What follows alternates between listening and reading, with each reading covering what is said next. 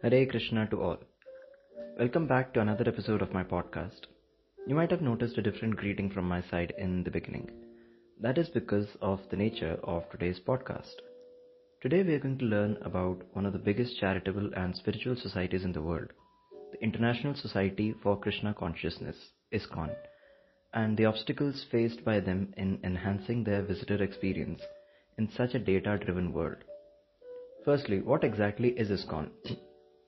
Now, more than a place of worship, ISKCON is a place that is aimed at giving the human society an opportunity for a life of happiness, good health, peace of mind, and all good qualities through God or Krishna consciousness. ISKCON, also known as the Hare Krishna movement, was founded by His Divine Grace A.C. Bhaktivedanta Swami Prabhupada in the New York City in 1966. He traveled to the United States in the year 1965 with the ambition to commence a worldwide Hare Krishna movement, and in the next 11 years, he succeeded in establishing more than 100 centers, temples, vegetarian restaurants, Vaishnava Bhojan, and farm communities, Vedic schools, Bhaktivedanta book trusts, and initiated numerous community projects.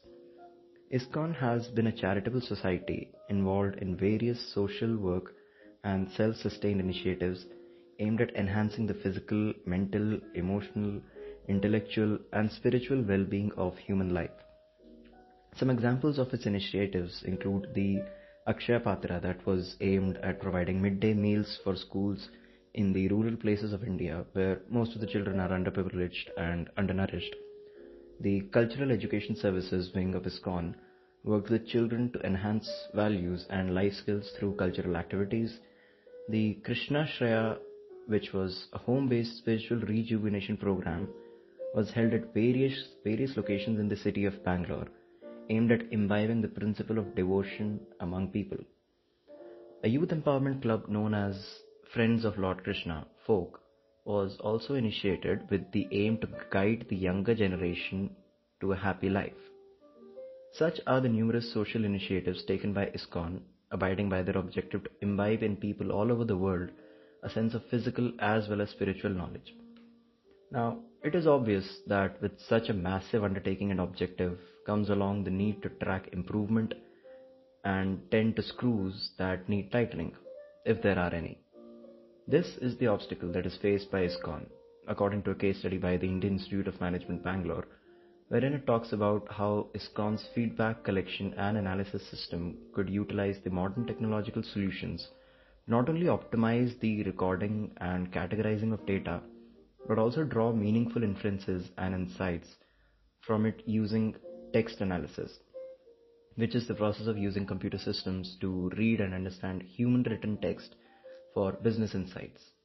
Now, the problem at hand with ISKCON's IT department in terms of their visitor feedback was their method of collecting and categorizing data, the feedbacks, into the respective segment that is positive, neutral, negative, and mixed. The objective was to reduce manual efforts of copying and pasting comments from social mediums and feedback forms placed in various locations of the temple to data labeling and collation. Janarthanan Balasubramanyam, the division head of IT and online communication, rightly felt it would be beneficial to create a system that would automatically extract reviews from social media and label them into one of the four classes, which were positive, negative, neutral, and mixed. And he took the help of Vignesh, a research student at the Indian Institute of Science, Bangalore, who volunteered to aid in their endeavor. The need for such a system was because each staff used their own logic and understanding in categorizing comments and feedbacks into the respective classes, and such an approach could lead to inaccuracy and create an overlap between the neutral and the mixed classes. Also, rather than spending time in entering data, it would be more beneficial if the staff spent time in analyzing and drawing inferences from the data so as to work on the areas that needed improvements so as to enhance their visitor experience. Finally, Janardhan wished for an all-in-one solution that could aid them with sentiments, trends, emotions, and the top 10 issues that need to be addressed. Upon reviewing the collected data over a time frame of 2.5 years from January 2015 to September 2017, Vignesh came up with a few issues pertaining to the data itself, such as spelling errors, duplicated reviews, and the fact that there were at least 2 different languages apart from English. Such an amalgamation of problems, using text analysis and a more structured manner of data collection, the IT and the online communication department of ISKCON would definitely be able to ameliorate their data analysis and by extension enhance their visitor experience.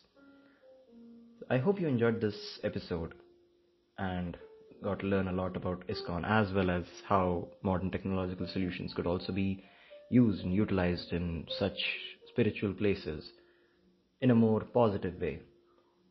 So I hope you enjoyed this episode, and I'll see you next week, and thank you for listening to my podcast. Hare Krishna.